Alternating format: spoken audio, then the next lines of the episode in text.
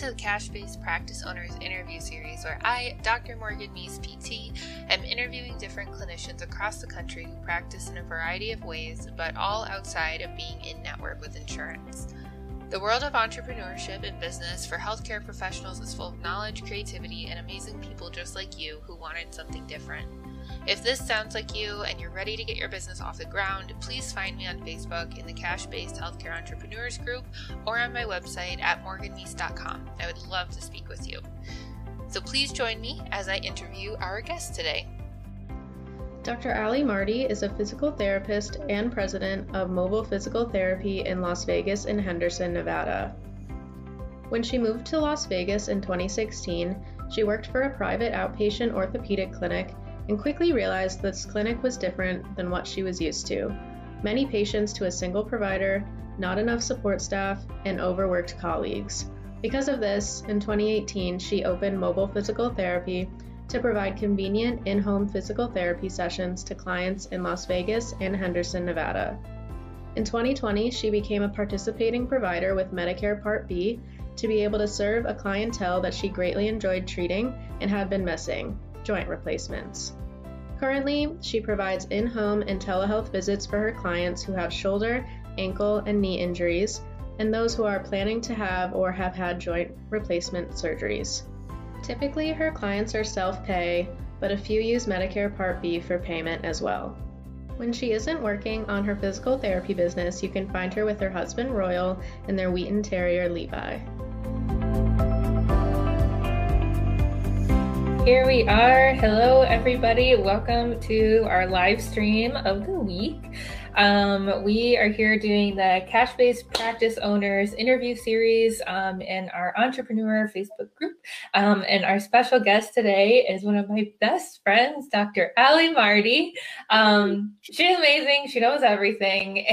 And um, she's been an awesome mentor to me since last year. Um, we hang out all the time, talk all things business, and just like keeping up with each other. So, you know, like one thing I've talked about before in the group is like finding a network and finding friends that can support you on this journey. And so Ali has been that for me um, during the whole past year. And I'm super thankful for that and so happy that you're here with us today. So thanks for being here. Thanks for inviting me. And one thing you didn't mention that I think is really cool. We both went to Ithaca, but we didn't know oh, each yeah. other. So yeah, yeah, we found each other out here in Las Vegas. But both mm-hmm. came from upstate New York which is all awesome. the way across the country. But that's still yeah. um, yeah, so cool. Well, thank you so much for being here. I know that you have a ton of information that'll be really helpful for a lot of our viewers, um, a lot of the people who are here. So, you guys watching live right now, or if you're catching the replay, if you have any questions on the things that we're talking about, please leave a comment below, um, and either Ali or I will address it like while we're talking um, or afterwards. Uh, so yeah, like bring all the questions in because we have a lot to share.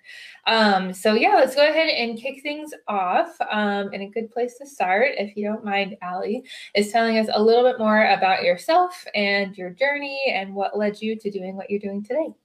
Yeah. Um, and this is this is fun. So thanks for letting me do this. And I will warn everybody that I've already let Morgan know, but my dog is in the room, and sometimes he likes to sing the song of his people. So I apologize. I hope you like dogs because he's really cute.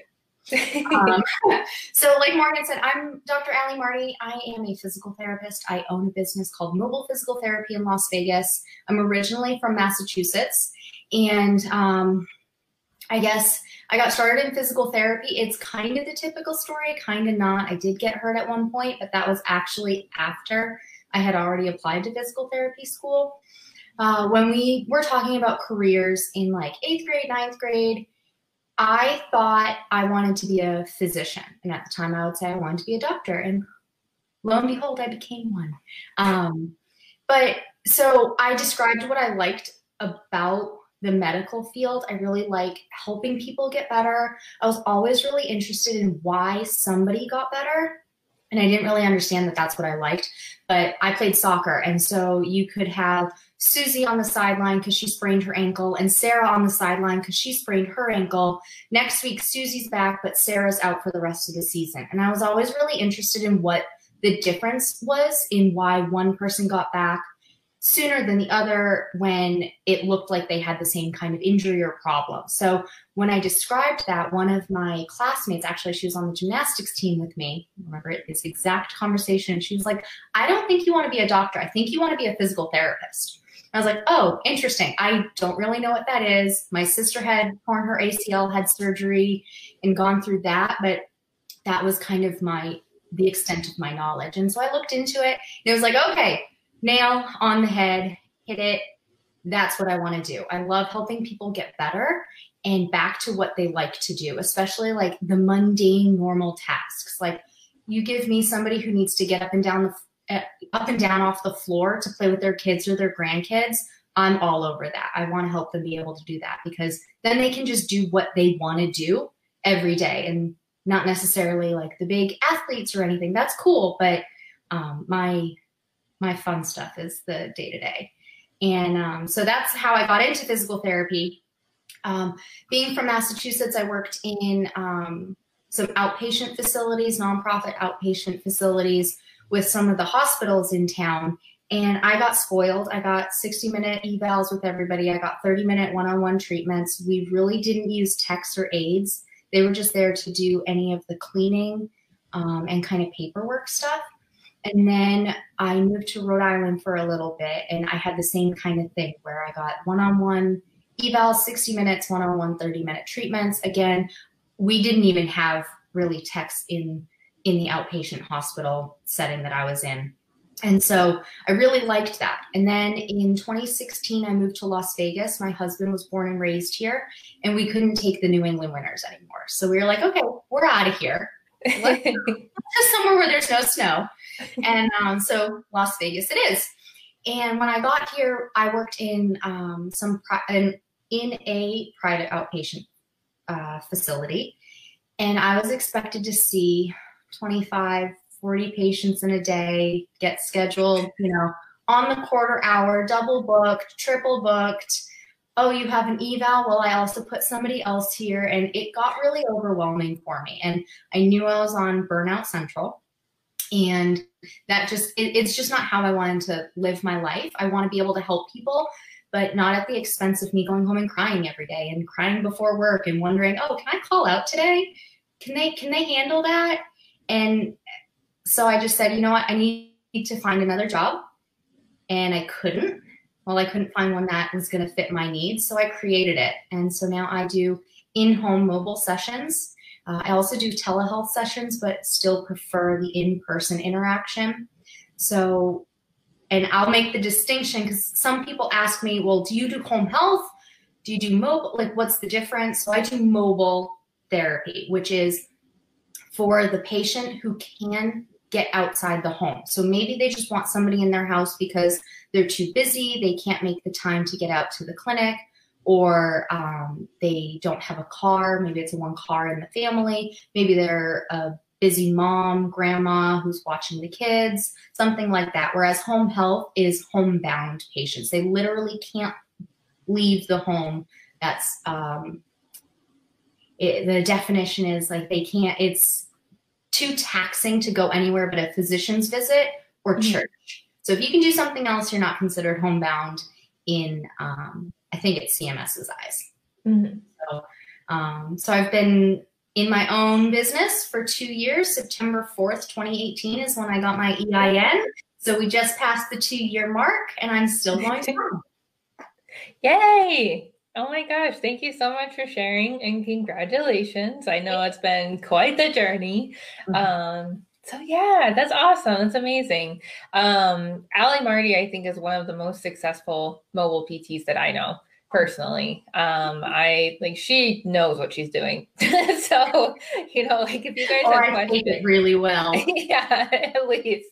You know, but I mean, she's had weeks now in the past couple of months where, you know, she's seeing like 20, like 20-ish on average visits a week. And like there's no stopping, you know, like you and I have talked about the like kind of like life balance we want, you know, and how how that's felt having quite a full week and everything. But yeah, you know, in in the two years you've come along so far, um, which is really cool to see. So that's awesome. Um, And you shared a little bit about like your mobile practice and everything and who you're working with. Um, and things are going great now, but if you can kind of take us back in time to like the first like three to six months of your business, tell us mm-hmm. about at that time in your business life.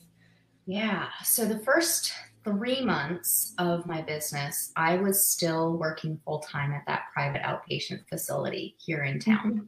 So I had already thought before I made my EIN that I wanted to do this. Obviously, it had already been a thought, but my husband and I, um, his name is Royal.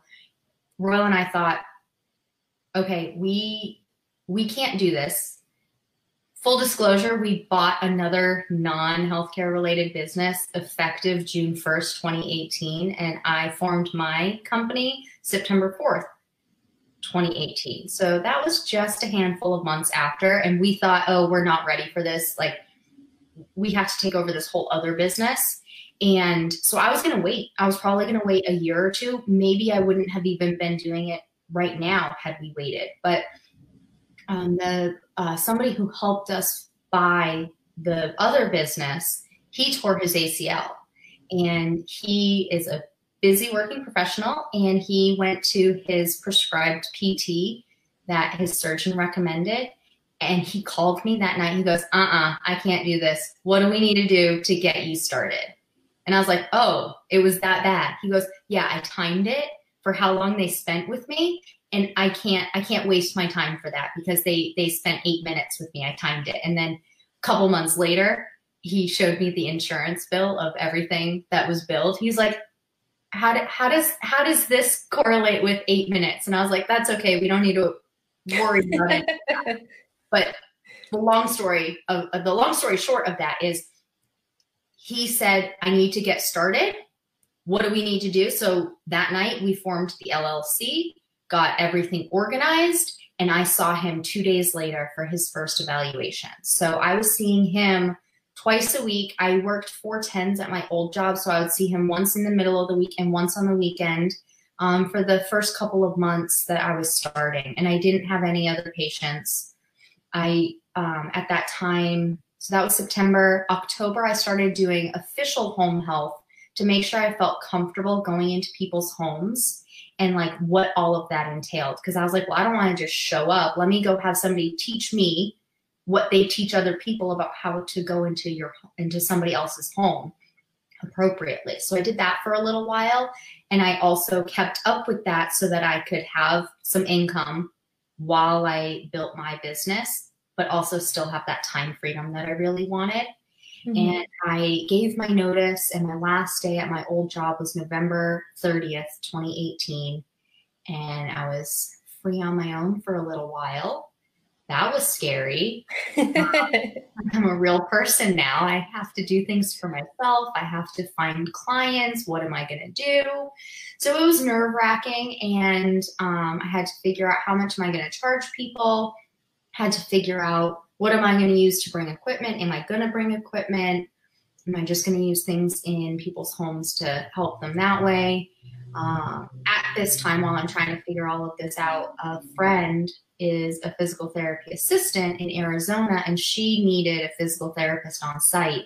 So that was down in Yuma, Arizona. And for everybody who doesn't know the geography of Arizona, Yuma is practically the border of Mexico.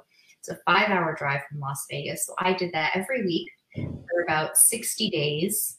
Um, drove down on Tuesday morning, worked Tuesday afternoon, Wednesday all day, Thursday morning, drove back to Vegas, did home health and my own business Friday through Monday and just kept that cycle going. That was tough. I don't recommend doing that. yeah. Nope. Nope. Nope. Uh, but it kept it kept money in the bank while I was still trying to figure things out. Yeah. Yeah, so it sounds like to me that I think like a lot of us who get started with things like it's pretty rocky before you really get going, you know, on your own and it takes a lot of perseverance um, you know, and like self-motivation and determination knowing that you're going to make it at some point, you know, kind of just going through some hard stuff at the beginning. Um and you know besides like juggling like three different jobs all at one time um, as you were building your own business what were like one or two of like the biggest struggles you went through and how did you overcome them? Yeah so i think the biggest struggle was finding out who i want to work with like who my ideal client was. Um, i used to say that my ideal client was my husband not exactly him but the idea of him. He's a busy working professional. He would pay somebody out of pocket if he had an injury to go and help him and do it at his office or come to our house and figure that out. But I learned very quickly that busy working professionals are busy working professionals. They don't have time for anything. And um, they wanted me available on weekends. They wanted me available late nights, seven, eight o'clock. For anybody who doesn't know, my bedtime is eight thirty, so that wasn't going to work. Um, early for that, so I wanted to treat people first thing in the morning, and so trying to find people who wanted that. Like I'll go see somebody at five a.m. if they want. I mean, please don't just say because I just said that, but um, I'd rather do that than seven or eight o'clock at night, and so I was finding that uh, the people I thought I wanted to work with weren't the people I want to work with. And so I think finding my ideal client and really narrowing down uh, was was a big struggle. And everybody says, you know, niche down or niche down, however you want to say it. And I, I was scared to do that. I was like, I don't want to limit myself. I don't want to tell somebody, oh yeah, yeah, yeah, I only work with X, Y, or Z people because then I won't get referrals for anything else and I'm I'm not going to see anybody. And that is by far so far from the truth. Like niche down, you're still going to see the people that you want to. Um, and maybe you'll get a handful of other people um, here and there. I mean, I, I get some phone calls from people who read my website and they'll ask for um, help with chronic neck pain or chronic low back pain. That is listed nowhere on my website. Will I do it? Absolutely. Can I? Yes.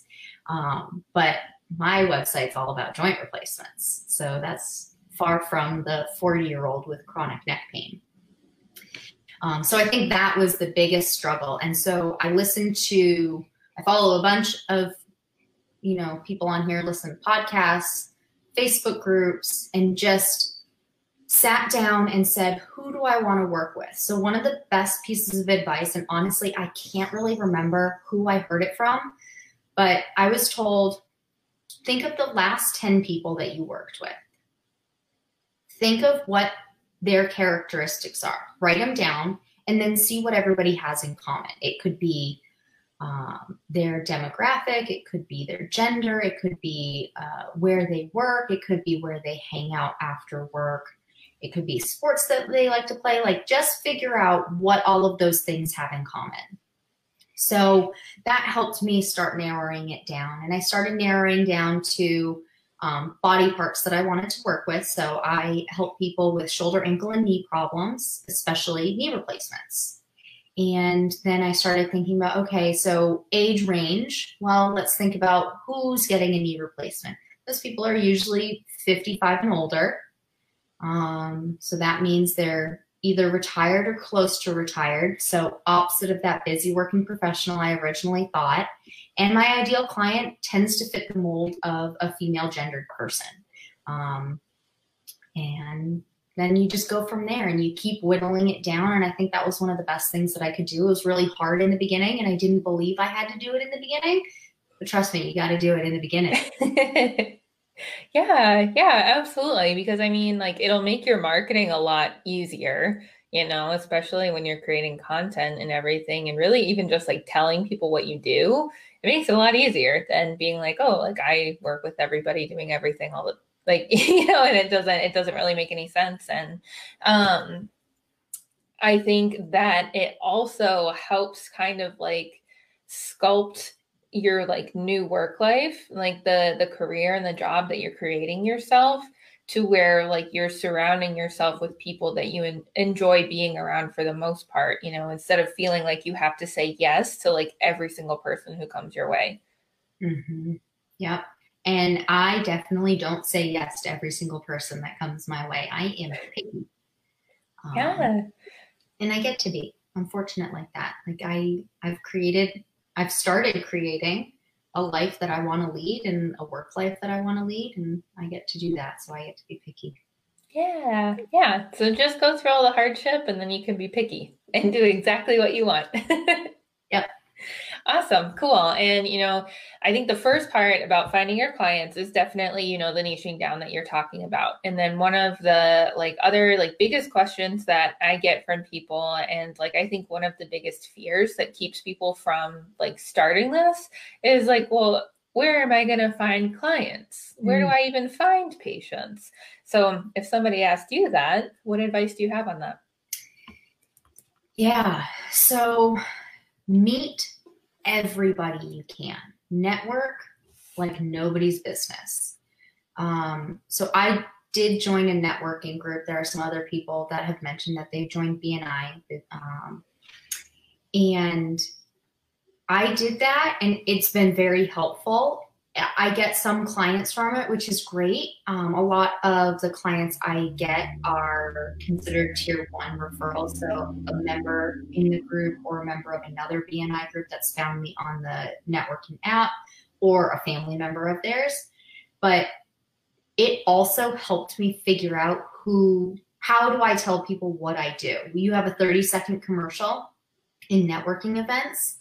You have to be able to give your elevator pitch and make it stick. And so, um, so going to other networking events, and those can be a little nerve wracking. So you can also just search people out. That's how I found you, Morgan. I stalked the heck out of you on. I was like, oh, cool. She posted and she said she's in Henderson, Nevada. Literally in one of these Facebook groups where people are like, hey, I'm looking for another PT in Nevada or somebody licensed in Nevada you comment and you're like, yeah, I'm in Henderson. I was like, oh, sweet. Facebook message.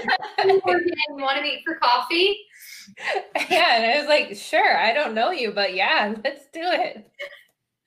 Yeah. And I mean, meet as many people that way as you can or join other um, groups of things that you enjoy. Like just go and meet people. Don't even try and sell yourself. Just meet people, hear what they need. And then if you have something to offer, great. If not, you've met somebody else who has a whole network of other people. So maybe down the line, they'll know somebody that needs your services.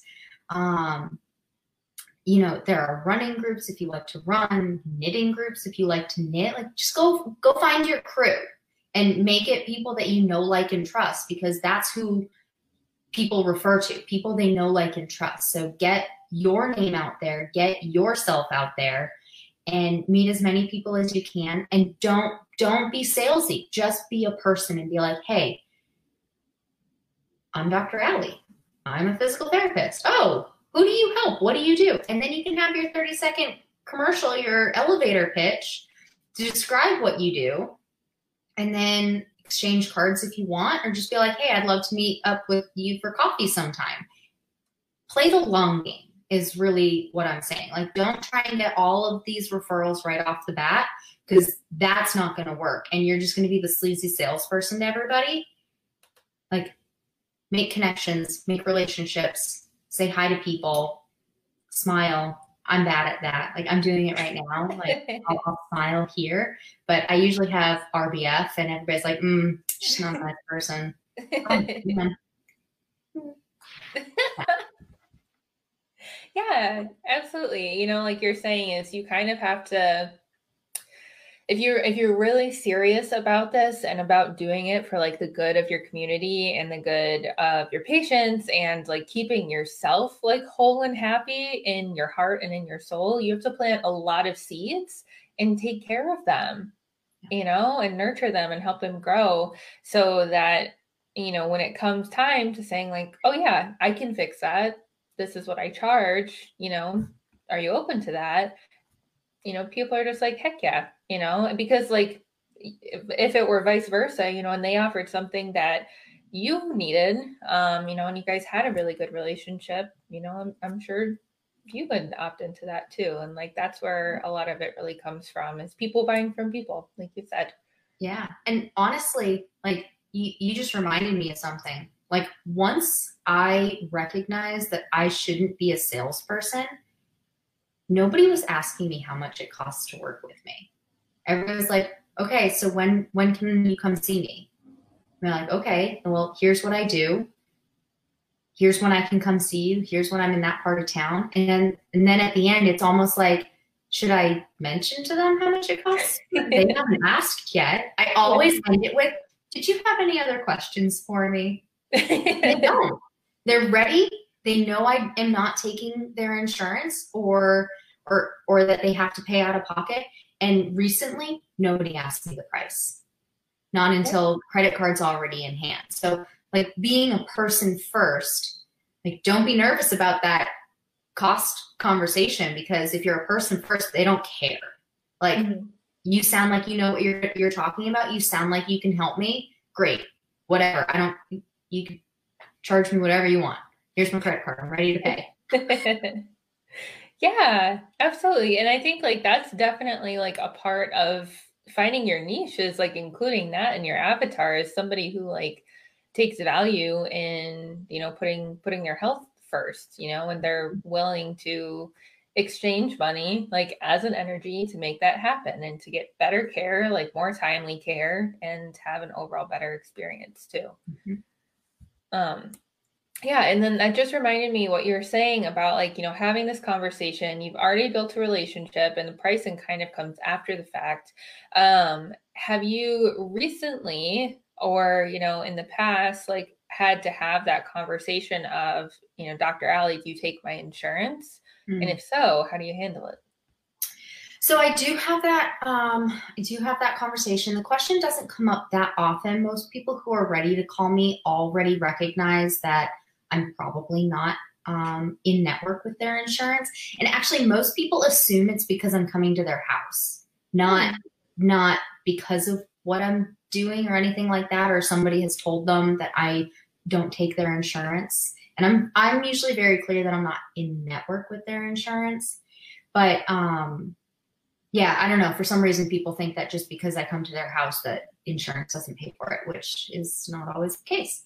But so I have that conversation and kind of start off with, you know, let's find out if I can help you first. So if they come off right off the bat, and usually if they just call me right off the bat and are looking to see if I take their insurance, their priority is the financial obligation, their priority is not their health and well being. So, part of my avatar is somebody who prioritizes their health and well being and would pay any amount of money to lead the life they want to lead in a healthy way. And so, I think putting that out there in the universe like brings that back into me. But when I do have that conversation, I have the portals to be able to look up to see what somebody's insurance benefits are. And i offer that to them. I say well let's let's if we find out that they are a good fit for me i'll go through the steps and say okay i have the availability to look up your insurance benefits. Would you like me to do that and they usually say yes. So i ask you know can you give me the information? I can do it right now on the phone. I only ever call somebody back when i'm already in front of my computer so I don't call somebody when I'm driving around town to somebody else's appointment. I want to give my full focus to them. So I'm ready to do it right then and there. So I'll type in the information. I use Availity and I'll type in the information right there and I can see if they have in-network and out-of-network benefits, their deductible, and um, and tell them right then and there, like, okay, so you do have out-of-network benefits. It looks like it's a 40% co-insurance once you once you meet your deductible. Your deductible is X, Y, or Z. What that means is your insurance could potentially pay for some or, or all of this if you meet those needs. And then I ask if they would want to move forward with using out of network benefits and I can help navigate that. I never make any promises that I can do it because I actually haven't done it yet. Um, something I'm toying with. But um, so so far nobody has said I want to use out of network benefits. Everybody's just like, oh, you know what? Let me just pay out of pocket. And then if I want to figure out the reimbursement later, I will. Um, but having said that, if somebody only wants to use in network benefits, I have some other PTs in town that I'll refer them to. And I'll just say, you know what? If that is the priority here, I know some very good, trustworthy, you know, exceptional PTs here in town. Would you like me to give them your information? Would you like me to connect you to them and go that way? Uh, and then also, I am a participating provider with Medicare Part B. So I have a couple of clients right now for Medicare Part B uh, that I am billing uh, Medicare for. And I will say for the viewers, that's the original Medicare. That's not an Advantage plan. If you don't know the difference, please, please, please, please go research it because Medicare Part B is one thing. Advantage plans are Part C or other letters, I'm sure. Um, see, I don't even know all of it. I'm still learning. but um, I'm hoping to get paid any day by Medicare. Woo! Yay!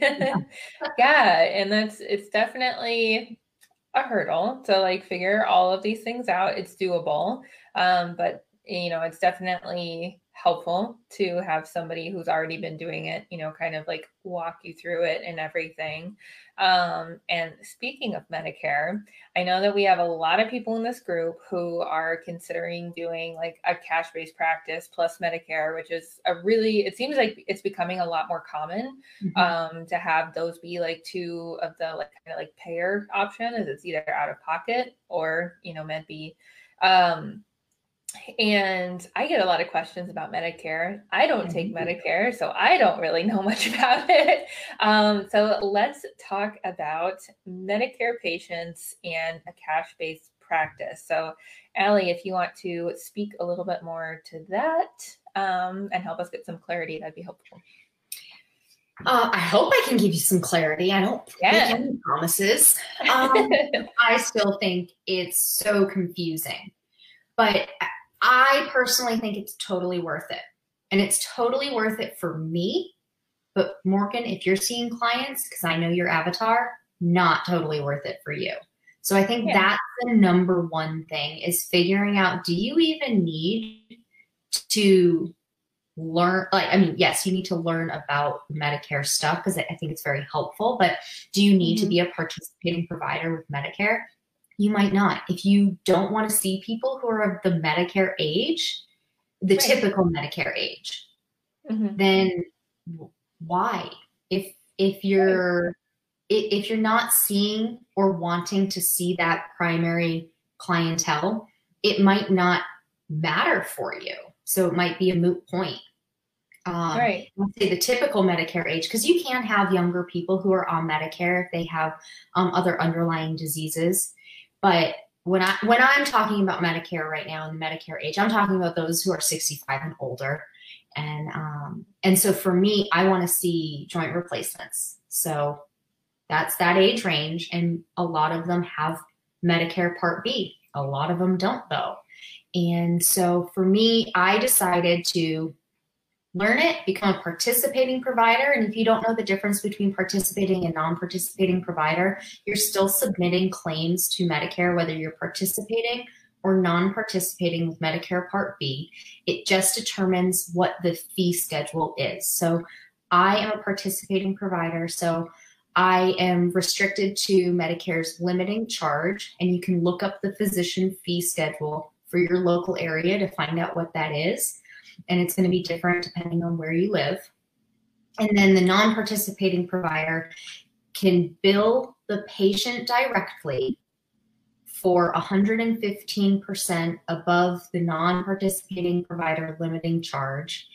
And the patient, now this is where I'm not 100% sure, but the patient can get reimbursed up to 95% of the non participating limiting charge. And Please don't quote me on that. Research that yourself. Uh, lots of good, great resources out there. Um, like Anthony Maritato has a whole Facebook group about it. Um, Nancy Beckley has lots of compliance stuff related to it, and she's she posts in that Facebook group all the time. So go go and find the people who are reading the sources. Don't just go by what Joe Schmo down the street says. Oh, I think I can charge cash to Medicare as long as they just say they want to pay me. No, no, not true. Please don't do that. Um, because Medicare has a mandatory claim submission. If you're providing skilled physical therapy services, you must submit a claim. And that's where it kind of gets into the nitty gritty. Um, yeah. I I went off on a tangent a little bit. Do you mind re asking me your question? No, that was fine. Like, really, I think, you know, like when we're first getting into starting our own business in therapy, you know, like you like have no idea, like no concept coming out of school, you know, like what Medicare even like looks like and how that can impact business, like let alone, you know, how to like start and grow a business. And so it's like it's a lot to get into. And so honestly, like that was great to just give us like some awareness of how Medicare can impact your business as like a private practice owner. Um, you know, and if it is like your ideal clients could potentially have Medicare, you know, or you're like accepting people who might have Medicare it is something to look into a lot more. Um, you know and like you said like follow people who are reading the things look it up yourself um, and get a really clear understanding of that so that when it comes to working with your patients like you can tell them either you know like yes i'm billing medicare. No i'm not. Here's why. This is what has to happen in order for us to work together. Um, so yeah i think that's really great. And like you were just mentioning at the end um, skilled care. Tell us mm. more about skilled care with Medicare services and why, like, we have to work with Medicare with that versus like what is unskilled or like wellness services for Medicare age patients. Yeah, so I I can give um, a decent description, and I will say go to the source. So don't just go by Joe Schmo down the street. CMS, they they have it all out there for you. You have to find it, but go to cms.org and go and look up their policies and procedures. So I have Medicare Regulations and Guidance, Chapter 15, uh, Section 220, and this portion is specifically 220.2. So this is outpatient services rendered.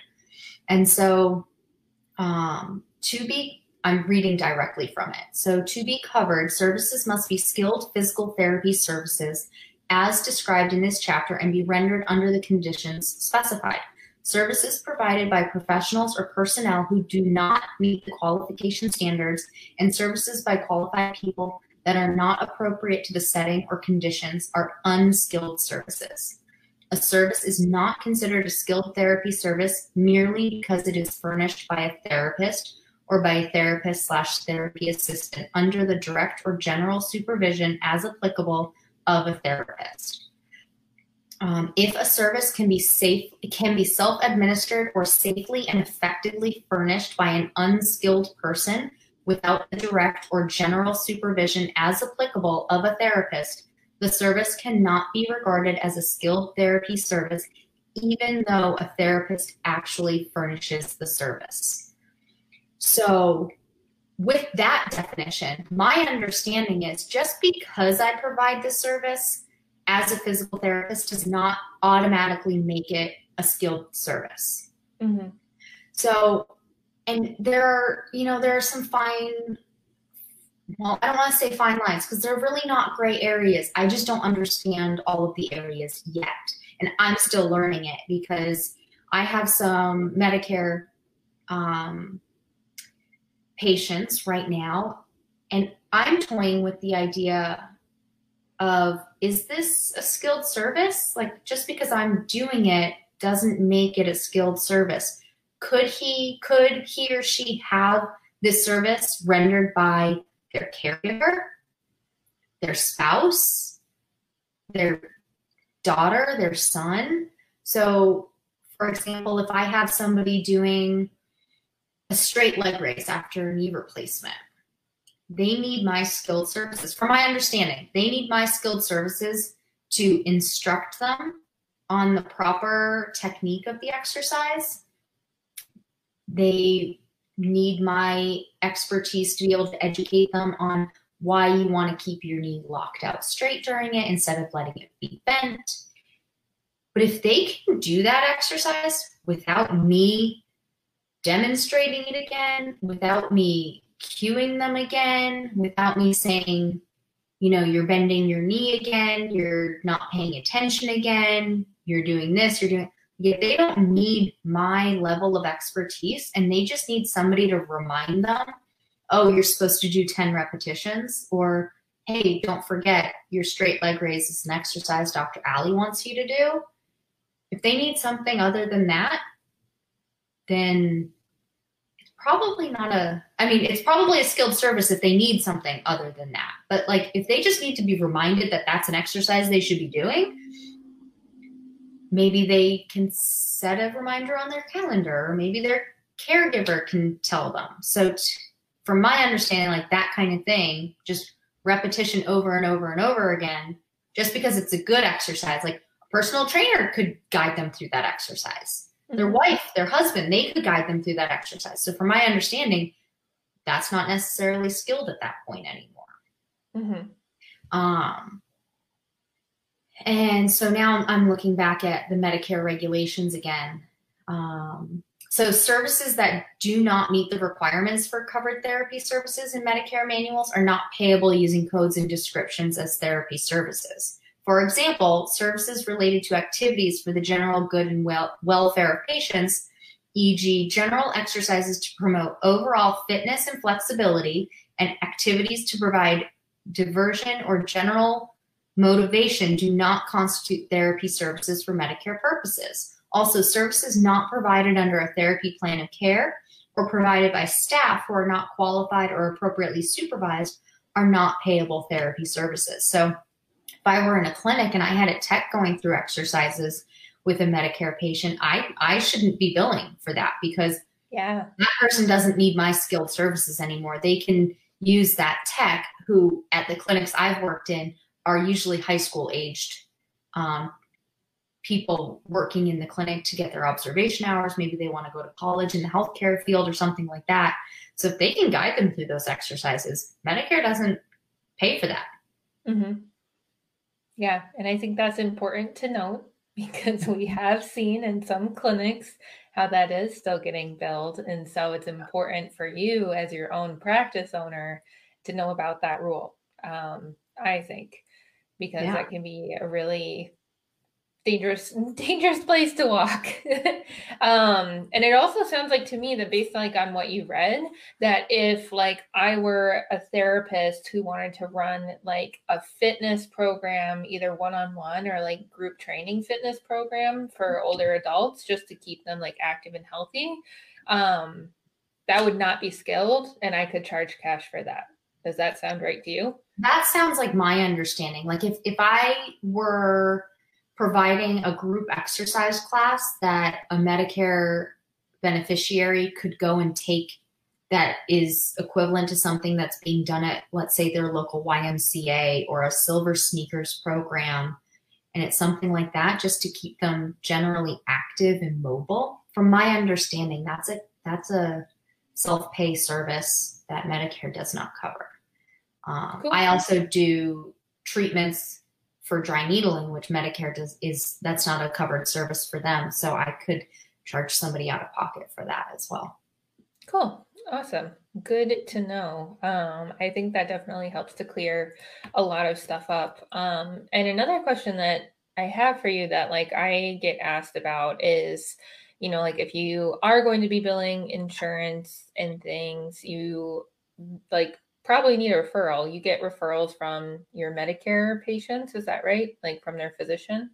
So um, Medicare doesn't require a, a referral okay. for services, mm-hmm. but they do require that the plan of care be signed by the overseeing physician, either okay. the referring physician or somebody who's overseeing the, the plan. Um, mm-hmm. And so I will say, so in the state of Nevada, we have unlimited unrestricted direct access. So I don't Ooh. need a referral for anybody. Yeah, it's awesome. let's keep that going, please, yeah. and let's get some more states that way. Um, but so so far, I I've actually only had one patient who, uh, excuse me, two patients who have had referrals. One was Medicare and one was a self-pay client. Mm-hmm. But everybody else, the who I have with Medicare, I fax the plan of care to the provider. And so what I do is I I ask all of my clients if a provider has referred them because I keep tallies on that because if somebody's going to be doing really well, I want that physician to know who I am and mm-hmm. for me again if they want. Um, but where was I going with this? Oh, so with the Medicare people, sorry, at least I'm trying to talk sometimes. so with the Medicare people, um, I always ask them, do you have a physician who would be willing to sign this plan of care? Because in order for Medicare to pay for it, I need this plan of care signed. And most everybody does. So maybe it's their primary care physician. I had um, one person who said, Oh, well, my oncologist wants me to get therapy for general weakness.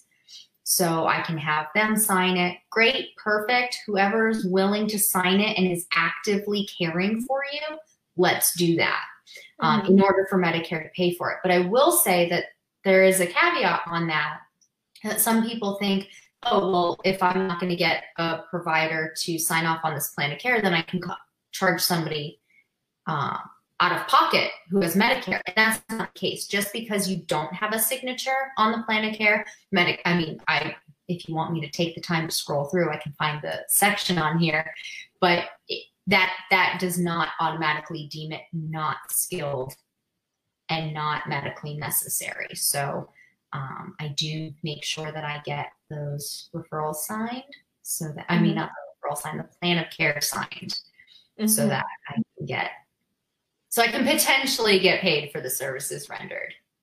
We're yeah. still, still waiting on that one.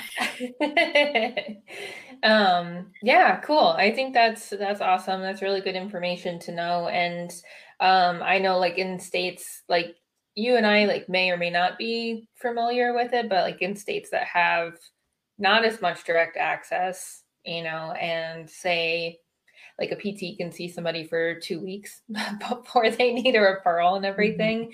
It sounds like it would be a pretty similar conversation to have with the patient, like right from the get go, to just get their physician's information like on mm-hmm. file, um, you know, and make sure that between the three of you that you can keep things going, keep the plan of care going, and just get a signature when you need one. Yeah, because uh, what I've done so far, and I've only had a handful of Medicare clients, but I've actually called that physician's office and asked the person who answers the phone, which is usually the once it goes through all the systems, the medical assistant, I'll just say, you know, I'm here, I am caring for so and so patient being seen by so and so physician for this diagnosis. Is that something if I sent my plan of care over, so and so physician would be able to sign? Mm-hmm. And um, I had one person say no, they wouldn't be able to sign it because that patient has never mentioned that problem to us. And like the meta system was going through the list. So no, we, we won't sign that until that person comes in and can get evaluated. So I found that really helpful because I knew right off the bat that that physician was not going to sign it if I sent it over. Mm-hmm. And so then I went back to the patient and I said, okay, have you talked to a physician about this problem? And because the so and so physician before was the primary, and they had actually seen somebody a little bit more specialized, but hadn't seen them in a little bit of time. And so they just automatically, the patient was like, well, I'll just have my primary sign it. So I said, well, give me the specialist information. Let me call them because either way, let's just find out because maybe the specialist will sign it. If not, go see your primary, mm-hmm.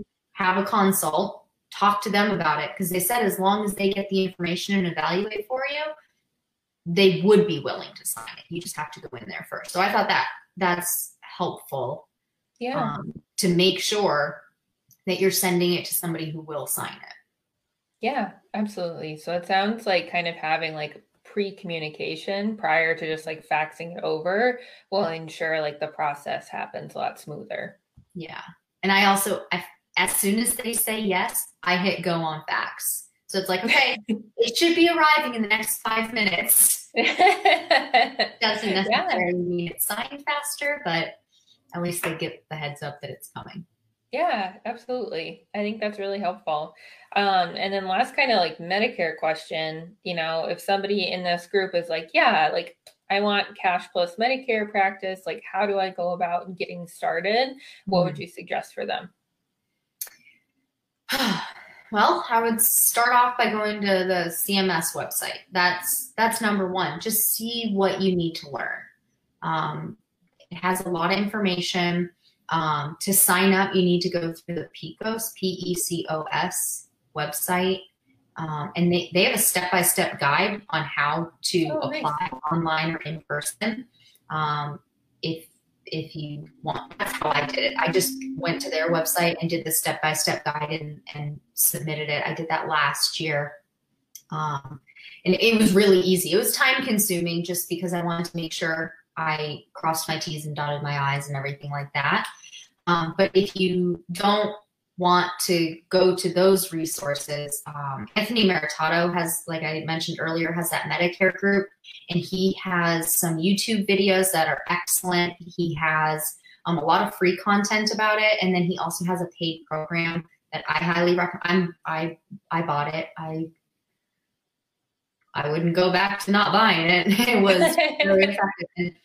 This, I mean, sure, it's uh, I'm highly recommending it, but I that's not an ad. I guess I'm trying to say. Like, I'm not being paid by Anthony to say that. I highly, highly recommend information.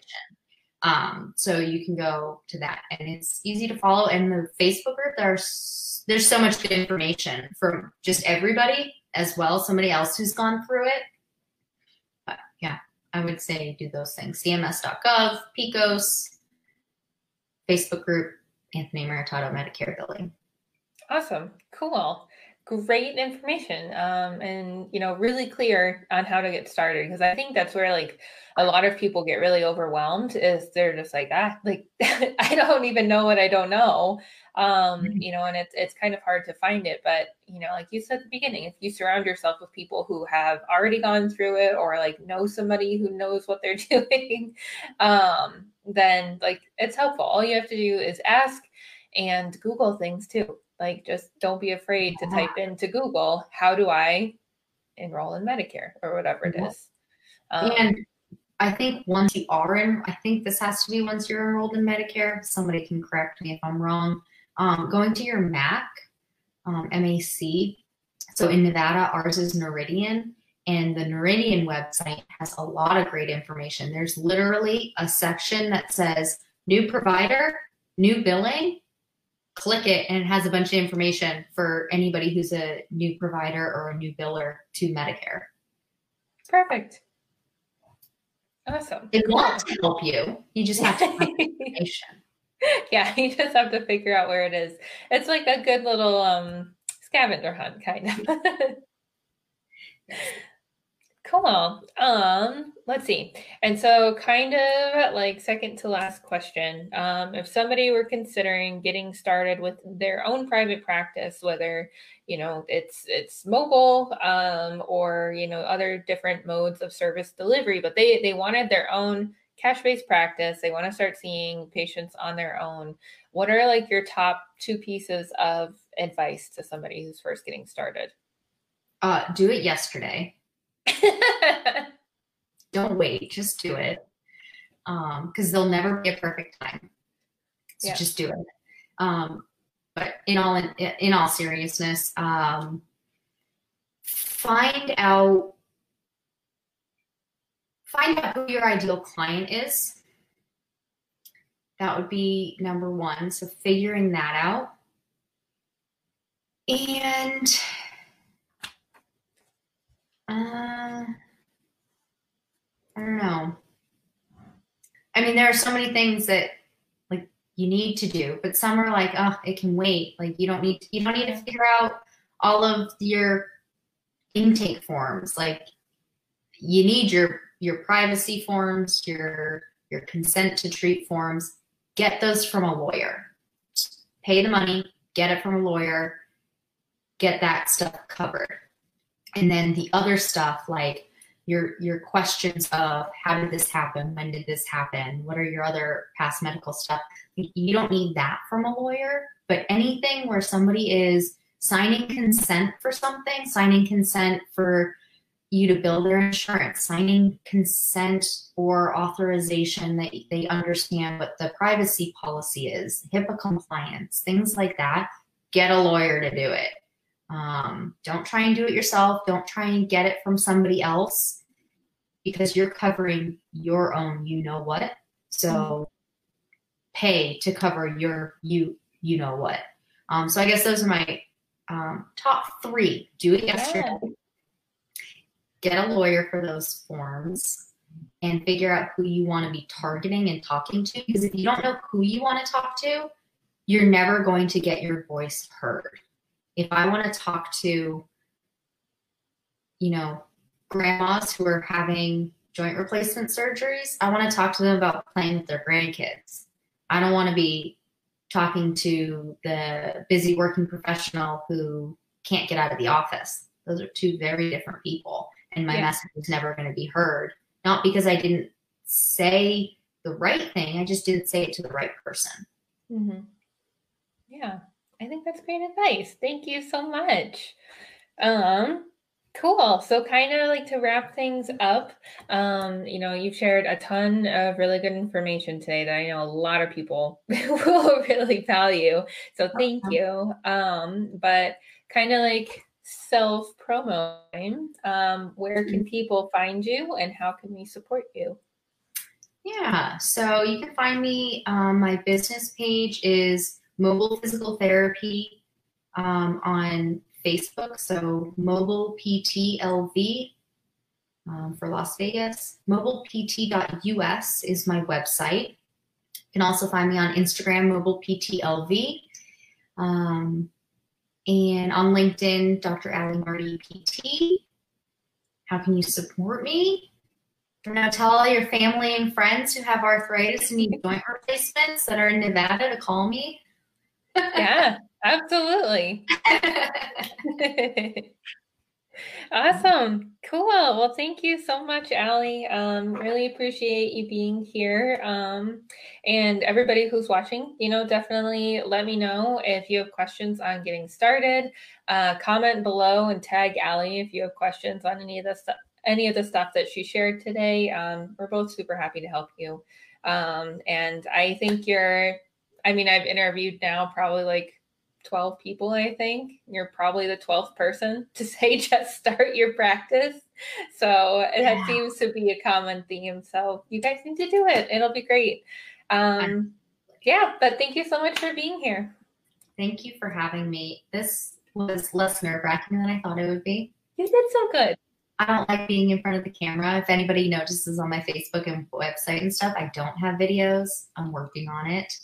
But, so this was a good teaser to get me started and going out there. So thank you. Yeah, yeah, absolutely. And your first comment says this was awesome. You did so good. Oh, cool. I can't see that comment. Oh, no. I, yes, I can. All it says on my end is Facebook user, though. So thank you, Facebook user. All right, cool. Well, I uh, hope everybody has a good rest of your day. Thank you so much for being here and for watching. Let us know what we can do to support you. Um, and thank you again to Ali, and have a good day. Thank you.